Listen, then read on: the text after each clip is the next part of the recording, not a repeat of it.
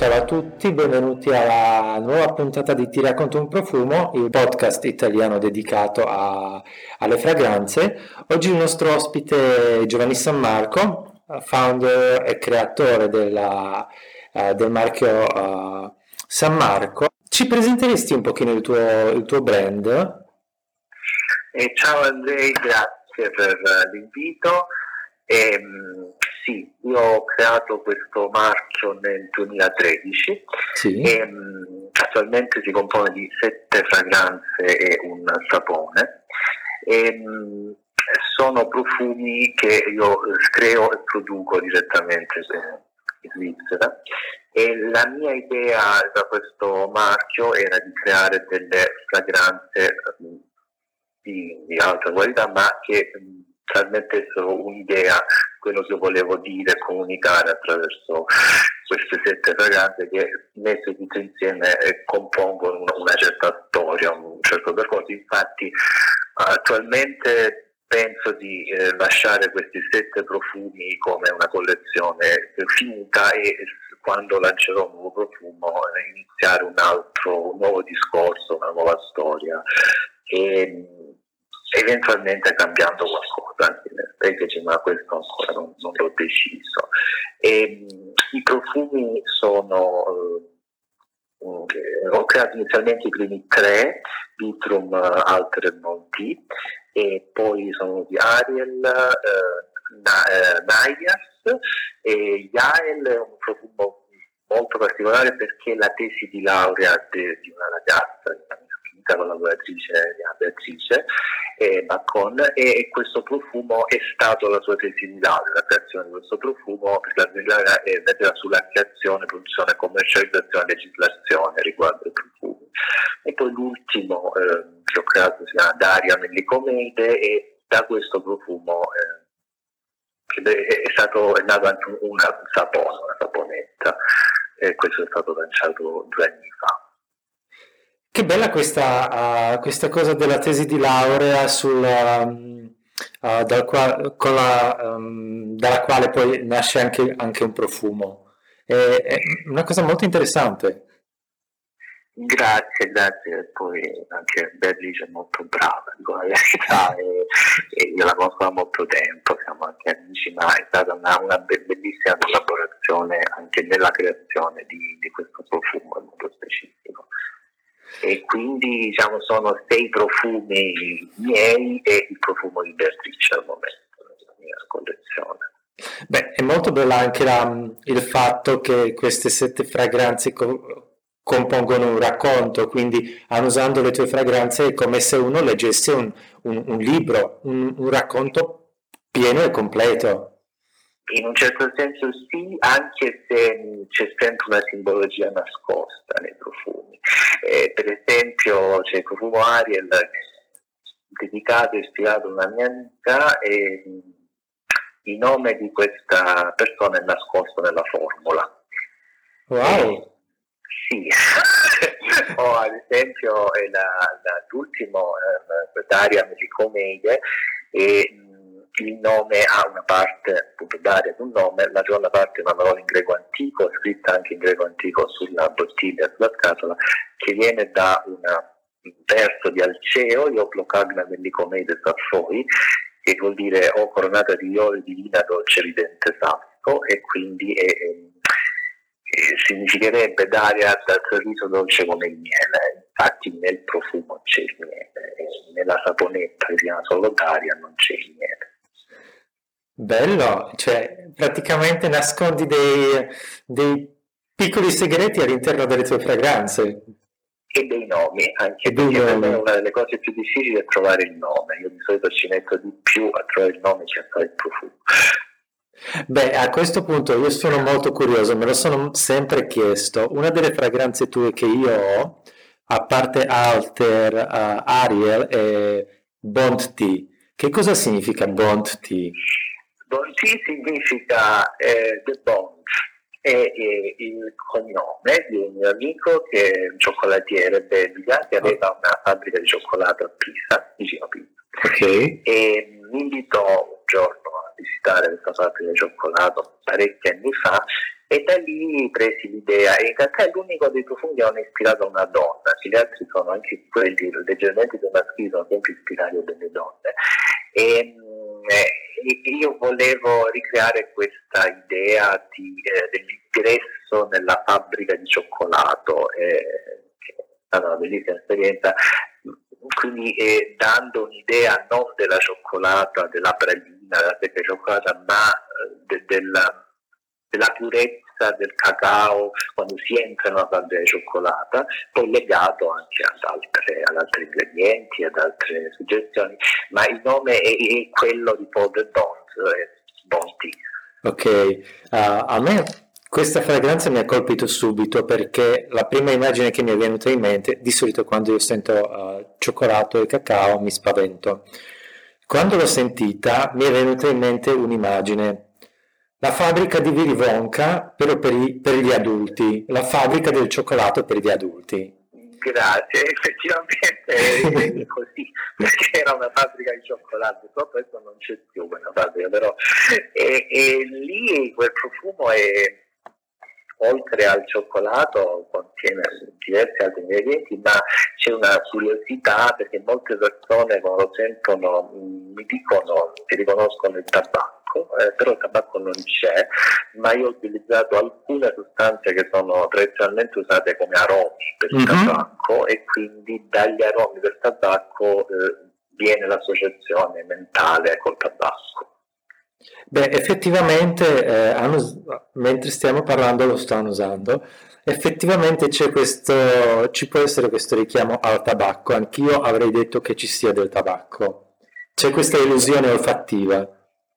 Sì, in un certo senso sì, sì. Poi c'è anche un'opera animale molto presente, il patchouli, e poi lo smanto. E io lo trovo anche molto complesso. Quello che ho visto, almeno di quelle delle fragranze tue che io ho sentito, che hanno tutte un sottofondo o comunque un aspetto animale. Questo si potrebbe definire una tua firma olfattiva? No, perché io non amo il concetto della firma olfattiva, perché i profumi sono tra loro molto diversi, anche quelli che ho creato poi per altri, e che a me piacciono le note animali, non le ho usate sempre, non ci sono tutti i profumi, okay, ma le trovo molto espressive, molto interessanti, e anche aggiungono qualcosa al profumo solitamente che difficilmente si può ottenere, danno una vitalità, una vita al profumo, una dimensione maggiore. Quindi sono delle note di grande tradizione, tra l'altro, alla profumeria. E beh, certo.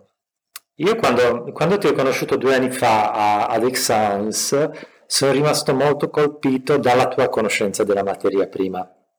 Io ti volevo chiedere, ne hai una preferita, una con la quale ti piace lavorare tanto? Ne ho molte, perché il mio interesse principale sono le materie prime, che mi piace di più di questo lavoro. Ci sono molti ingredienti che mi piacciono molto, sicuramente uno di questi è il gelsomino, ovviamente che amo molto sia il standard sia il dandiflorum, poi in realtà esiste anche un altro gelsomino, il auriculatum e flexile, ci sono altre due tipologie che non sono utilizzate, però quella è una materia che amo moltissimo, mi piace l'olio essenziale di rosa, mi piacciono alcune materie prime animali, il sandalo ad esempio è un ingrediente che trovo molto importante, il sandalo, l'album, quello indiano, ci sono alcuni problemi ma ancora si riesce a trovare, anche se la produzione per alcuni versi sta spostando in Australia, però ancora esiste una produzione indiana con alcune restrizioni per l'esportazione, ecco, dall'India, ma ancora esiste. E poi una materia prima, una nota che mi piace, la gardenia, molto vero, ricreato un profumo appunto Daria Mellicomede, anche se la verbena naturale è una cosa estremamente difficile da trovare, da avere, e quindi poi ne ho fatto una ricostruzione, ma mi rende un odore, un profumo che mi piace molto, quello dei fiori di verbena sulla pianta. Sì, poi anche delle molecole sintetiche ci sono molto interessanti, per esempio ce n'è una che ha Montaverdi, sì, una molto molto particolare, molto forte, che ho utilizzato in un profumo che ha Naias, una dose quasi infinitesimale, ma che dà un grande effetto al profumo. Ok, qui mi chiedo, c'è una materia prima che non ti piace? Sì, l'androstenite. Allora, io ti chiedo una cosa, una domanda che può in realtà apparire un pochino banale, ma che forse ci può spiegare anche qual è la tua visione del profumo. Che cosa rappresenta il profumo per te? È difficile. Allora, premessa, io non uso profumi. Davvero? Sì, mai. Wow. Beh, guarda, non sei il primo naso che mi dice che non usa i profumi. No, è una cosa relativamente comune tra i profumieri, a quanto ho notato. E dunque, cosa rappresenta un profumo?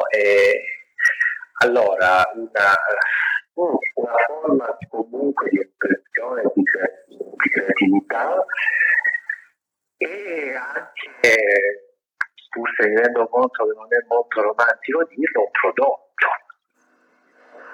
È un prodotto che comunque va venduto, quindi diciamo io li faccio con l'obiettivo di venderli, forse da cui devo guadagnarci qualcosa, e so che questa non è una risposta romantica, cioè di quelle che normalmente si danno, però è la verità, e io cerco di farli al meglio possibile utilizzando il meglio che posso utilizzare anche le prime, anche con un'idea e un concetto, cercando di esprimere, di raccontare qualcosa, però se proprio devo dire la verità, quello che appassiona di più me sono le materie prime, nel senso io sono molto più interessato alle materie prime che ai profumi con prodotto finito.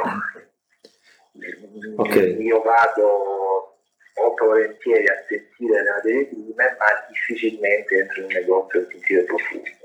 Ok. E io ho visto sul tuo sito una frase, cioè in realtà sono due frasi che mi hanno colpito moltissimo. La profumeria è la ricerca della bellezza e i profumieri dipingono sogni ed emozioni. Sì, la profumeria è la ricerca della bellezza, questo è vero, e come tutti forse le forme di espressione umana, perché quando viene creata qualcosa di nuovo a partire dall'altro, cioè si crea un qualcosa di nuovo, lo si fa solitamente, poi non sempre, e con un approccio estetico, cioè cercando di creare qualcosa di bello. Anche se si crea qualcosa di brutto, di sgradevole, comunque c'è un concetto della bellezza nel brutto. Per esempio io ho collaborato con un'artista svizzera, ho fatto diverse esposizioni anche in alcuni musei, in cui abbiamo creato a volte dei profumi orrendi, come profumo odore, che però erano legati a un concetto di bellezza che trascendeva la portabilità, cioè mi metto il profumo per uscire, ma era legato a un concetto differente, per cui era funzionale anche quell'odore sgradevole, quel concetto. E quindi l'altra questione è che i profumi sono qualcosa che sparisce, quindi, che non si può trattenere, quindi si crea un qualcosa di astratto, anche pur se concreto, cioè attraverso un liquido, che però è destinata all'evanescenza. Anche questo ha un che di bello e di armonico, ecco, anche la profumeria e anche armonia, quell'armonia che è una parte della bellezza tradizionalmente, anche il concetto del bello come armonico, e quello è un aspetto molto interessante anche quando io cerco, creo, immagino una nuova formula, cerco anche di creare un'armonia interna alla composizione. Beh, credo che l'armonia sia molto importante, perché è proprio espressione della bellezza, nel senso sì, bellezza estetico della... Sì, greco, classico. Sì, classico. E i profumi sono questo, perché anche lì c'è un altro discorso, e a volte vengono realizzati dei profumi molto provocatori, no? Mm-hmm. Però difficile che uno voglia indossare un profumo puzzolente, un profumo brutto, sai, qualcuno lo fa, però chi usa i profumi solitamente vuole qualcosa di bello, che certo, che gli dia un piacere, un'emozione, gli trasmetta qualcosa, quindi fa anche parte di quello che è il profumo, sì, la bellezza, l'estetica. Cioè, il tuo brand è un brand indipendente e la tua produzione è fondamentalmente una produzione artigianale in tutti i sensi della parola. Presuppongo direttamente, quindi. Sì, presuppongo che hai dovuto affrontare delle grandi sfide quando hai iniziato. Non è facile, non è mai facile per indipendenti, anche perché si scontra con delle realtà che non sono dipendenti, quindi hanno una potenza molto maggiore. Però essere indipendenti, scusa? No, dimmi. Però essere indipendente ti dà una certa libertà, tanta libertà di creare e perseguire quello che è la tua idea. Sicuramente, questo sicuramente, cioè, ci sono molti meno limiti, a parte i limiti legali ovviamente, certo, sono rispettati per la composizione, ma dal punto di vista della scelta dei materiali o dell'idea che si vuole perseguire, si ha una libertà molto maggiore, però anche dei dati in un certo senso negativi, perché un'azienda grossa e strutturata ha una potenza anche di marketing, di penetrazione nel mercato che dipendenti non riescono ad avere. Certo. Io ti chiederei allora, ci hai raccontato un po' l'ispirazione dietro le tue fragranze, ci hai raccontato cosa si nasconde dietro il nome di Bonti. Tra le tue fragranze ce n'è stata una che è stata particolarmente alla quale sei particolarmente legato? Sì, due. Una dal punto di vista tecnico, una dal punto di vista emotivo. Ce le racconteresti? Sì, dal punto di vista tecnico, Naias. Ok. Che è una fragranza di cui mi piace molto, oltre il risultato, la storia, anche la formula, proprio dal punto di vista di uso degli ingredienti, come ad esempio questo Montaverdi, che dicevo prima, era comunque molto ricca, molto particolare, e quindi è un profumo che sono estremamente soddisfatto, anche degli altri, però questo, ci sono delle tecniche diverse, e un profumo che il nome viene da Iadi, dal mix dell'acqua. Mm-hmm. La mitologia greca, Naias del singolare, e che mi fu ispirato da un incontro con una donna che sapeva molto bene latino e greco antico. E Daria è un profumo molto legato emotivamente, perché è legato a una persona che è stata importante nella mia vita, è ispirato e dedicato al genere. Quindi, oltre a fatto di aver ricostruito la Gardenia, mi piace molto il risultato che ho ottenuto. E poi ho anche fatto il sapone, che è una cosa che volevo fare da molto tempo, e niente. Anche il sapone lo produci tu nel tuo laboratorio? No, il sapone no, il sapone io produco una fragranza, il sapone la mando a una fabbrica che produce sapone, loro mi fanno il sapone con la mia fragranza. Ok, allora io mi ero chiesto che cosa ti ispira quando componi una fragranza, ma ce l'hai raccontato, hai diverse ispirazioni. Perché l'arte, la letteratura, senza avuto, un'ispirazione femminile, anche il fatto che la mitologia delle muse fossero delle donne, sì, era casuale. Hai menzionato che ti piacciono molto le note animali. Sì. Ce ne potresti parlare un pochino? Come materia prima, quali preferisci? Sì. Che aspetto hanno? Qual è il loro carattere olfattivo? Perché molti di noi in realtà non hanno mai avuto possibilità di sentirle fuori dal contesto di un profumo. Sì, probabilmente anche nel contesto di un profumo, perché molte volte vengono usate delle ricostruzioni sintetiche attualmente, di note animali naturali si usano ancora, ma meno che nel passato.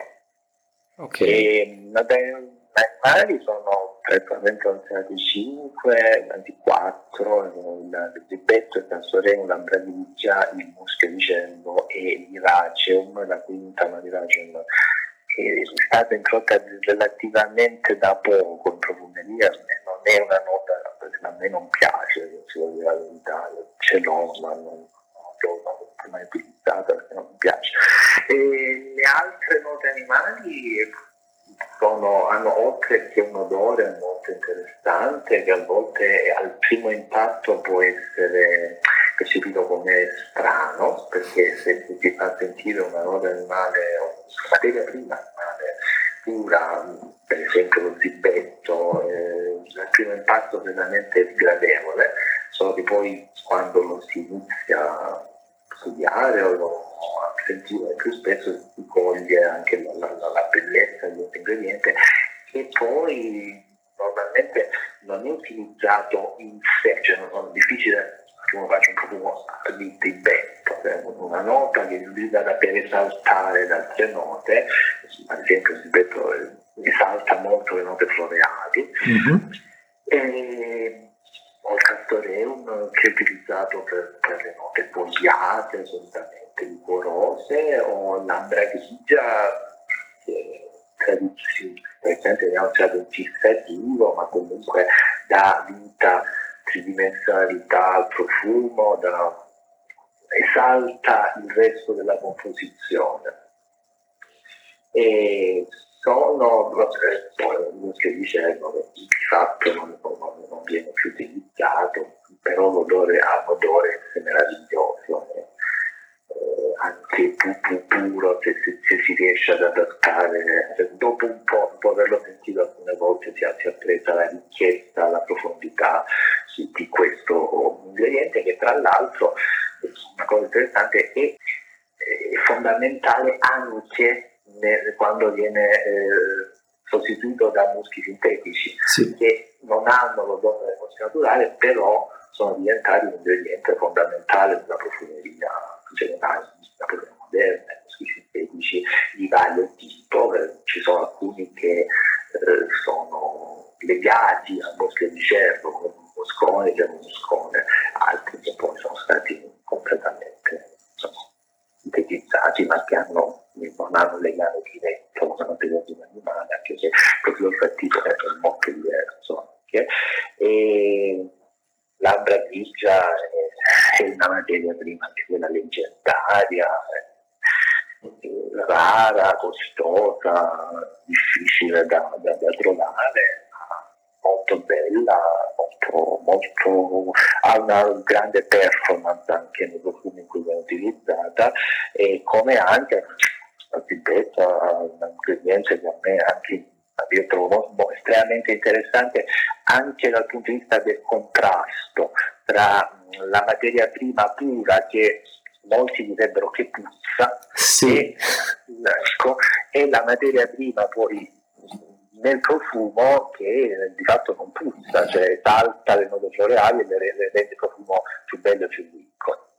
Sì, infatti io quando hai nominato lo zibetto mi è venuto in mente il ricordo di quando ho sentito la pasta di zibetto pura dalla prima volta e la reazione che ho avuto, quindi stavo un po' ridacchiando tra me e me, perché effettivamente uno non si immagina quanto possa cambiare una materia prima all'interno di una fragranza e quanto possa cambiare con una diluizione il suo aspetto. In bassa quantità o comunque inserita in una fragranza cambia tanto, ma non solo lo zibetto, ci sono anche molti altri ingredienti, molti sintetici, ad esempio che sentiti in purezza sono estremamente forti e poi diluiti, hanno tutta diluizione, messi anche in piccola percentuale hanno un effetto diverso sulla composizione.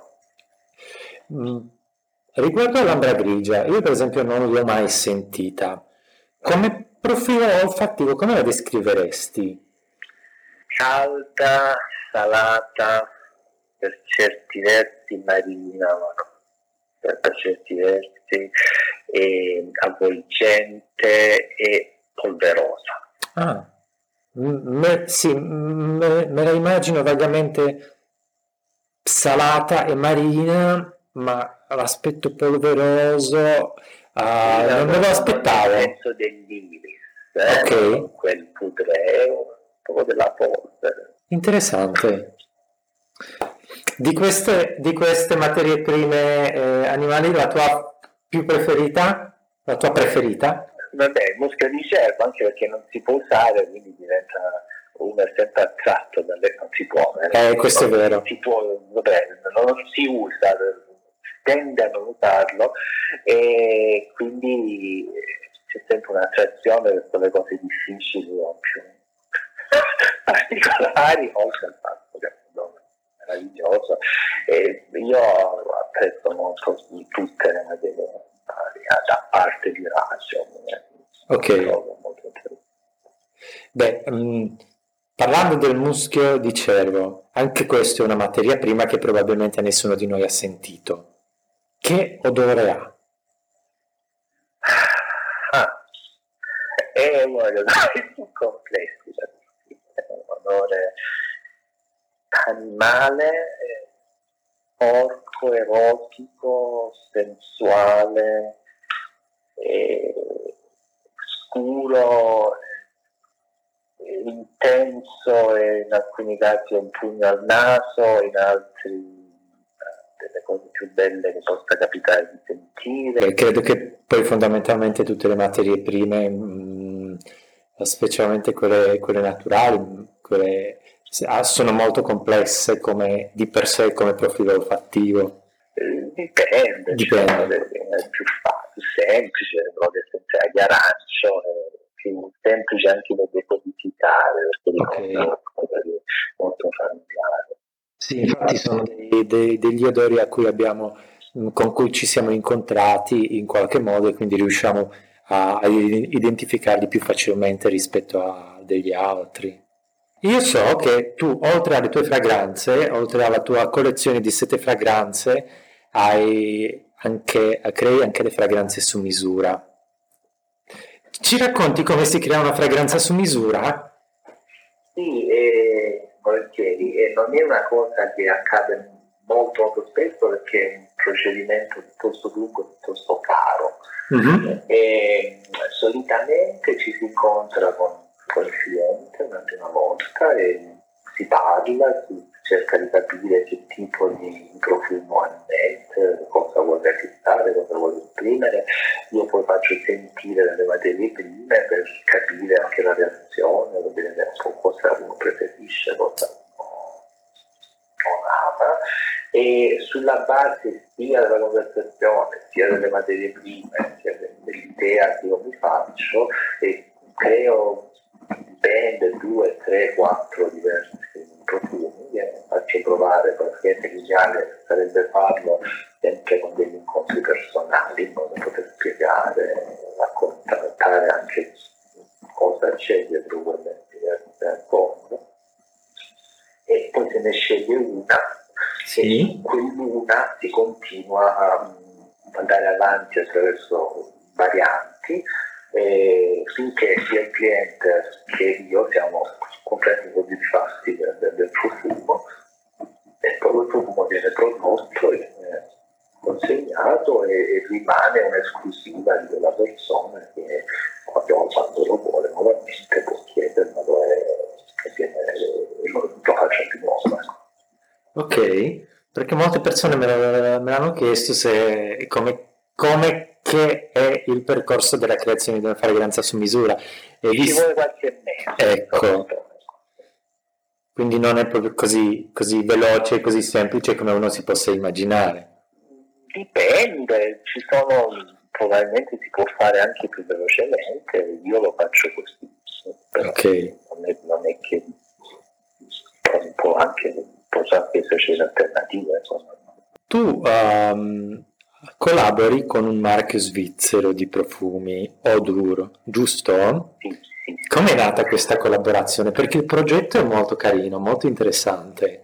Grazie. Odur significa profumo in romancio. E romancio è la quarta lingua ufficiale della Svizzera, dialetto di Coira, e abbiamo parlato, poi dopo un certo tempo mi hanno ricontattato e abbiamo iniziato a parlare della creazione di alcune fragranze molto particolari, perché loro avevano delle idee specifiche. Per esempio le prime due si chiamano Pinus e Erbaz. Mm-hmm. E Pinus è un profumo che contiene olio essenziale di pino bizzero, che è il pino cedro. Oh. E quindi la particolarità era utilizzare anche una materia della zona, della Svizzera, in particolare del canton Grigioni, ed è un profumo basato su questo pino, però non solo, molto ricco, caldo, ambrato, è un profumo estremamente intenso, ha una concentrazione molto alta. L'altro è un profumo più fresco, agrumato, estivo. La loro idea era una passeggiata su un lago di montagna svizzero d'estate.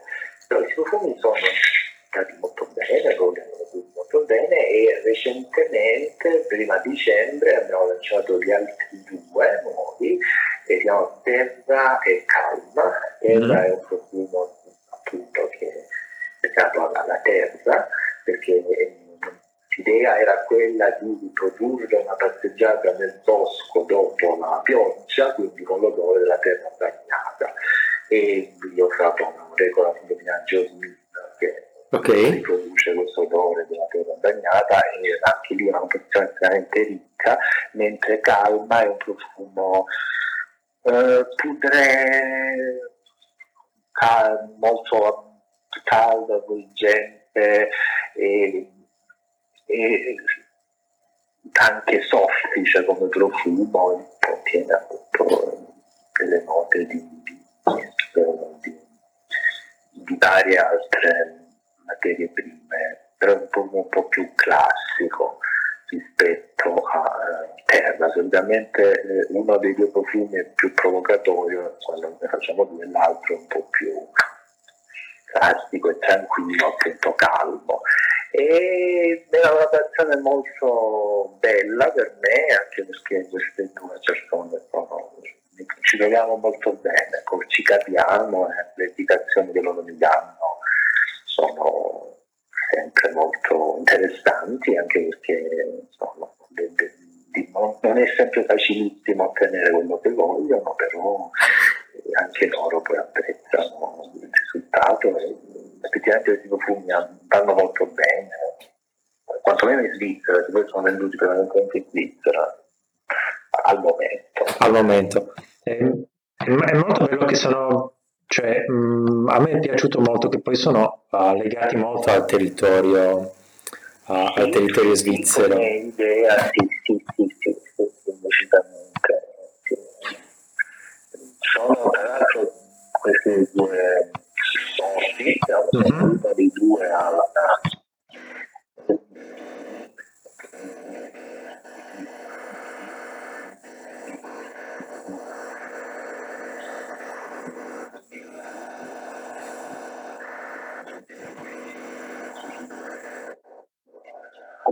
convento e si vende dall'altro e anche alla creazione di profumi. Wow, molto molto molto interessante.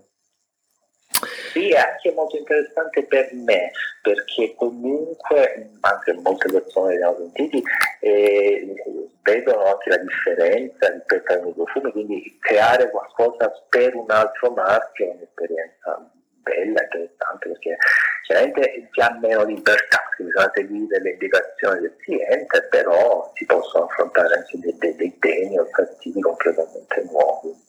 Sì, beh, uno si mette anche in gioco e accetta questa sfida di creare qualche cosa che magari non avrebbe creato sì, esattamente. Altrimenti. Autonomamente. Sì, sì. Giovanni, io ti ringrazio per la tua disponibilità, per averci raccontato di te e del tuo brand, delle materie prime. Ti ringrazio tantissimo e ti auguro una buona giornata. Grazie. E dunque, Odur è una sigla profumo in romanzo. E il romanzo è la quarta lingua ufficiale della Svizzera, ne ho parlata in alcune parti del canton Grigioni, perché questo marchio è di due amici che hanno deciso di spaziare di profumi, uno dei due anche un negozio di profumi a Coira, appunto nel canton Grigioni, loro sono tutti e due originari del canton Grigioni, per i loro 50 anni hanno deciso di regalarsi un marchio di profumi.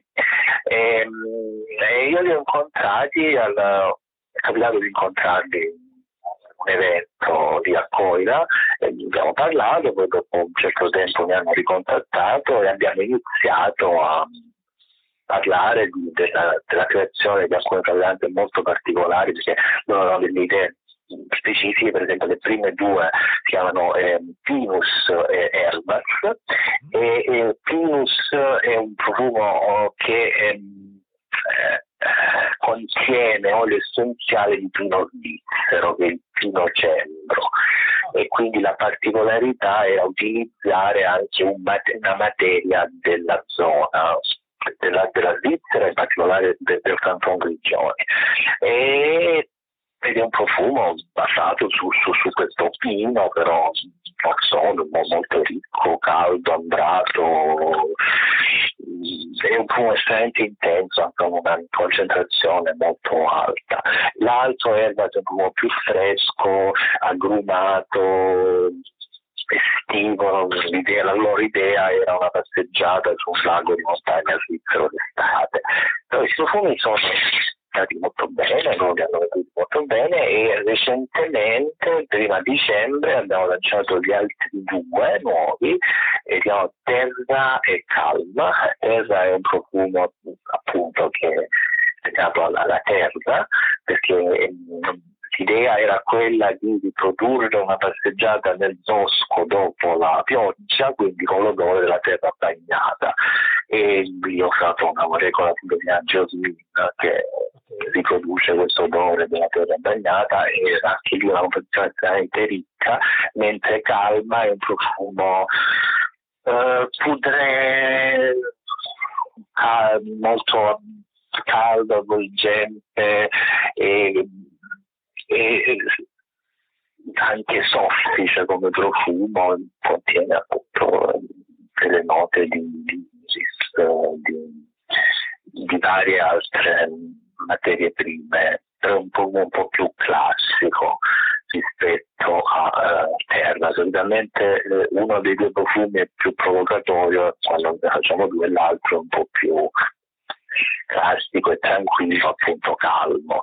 E era una passione molto bella per me, anche perché queste due persone ci troviamo molto bene, ci capiamo, le indicazioni che loro mi danno sono sempre molto interessanti, anche perché insomma, non è sempre facilissimo ottenere quello che vogliono, però anche loro poi apprezzano il risultato e effettivamente questi profumi vanno molto bene, quanto meno in Svizzera, che poi sono venduti prevalentemente in Svizzera al momento.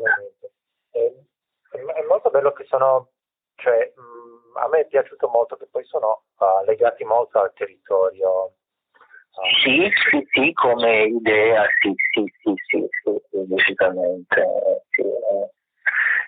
Sono, tra l'altro, questi due soci, diciamo, sono uno dei due a una drogheria, che è una specie di parafarmacia, e all'interno di questa una parte separata dove vende solamente profumeria di alto livello, e l'altro aveva un'agenzia pubblicitaria a Zurigo che poi dopo molti anni ha venduto e adesso si dedica ad altro e anche alla creazione di profumi. È molto interessante per me perché comunque anche molte persone li hanno sentiti e vedono anche la differenza rispetto ai profumi, quindi creare qualcosa per un altro marchio è un'esperienza bella, interessante, perché chiaramente si ha meno libertà, si bisogna seguire le indicazioni del cliente, però si possono affrontare anche dei temi olfattivi completamente nuovi. Uno si mette anche in gioco e accetta questa sfida di creare qualche cosa che magari non avrebbe creato. Sì, esattamente.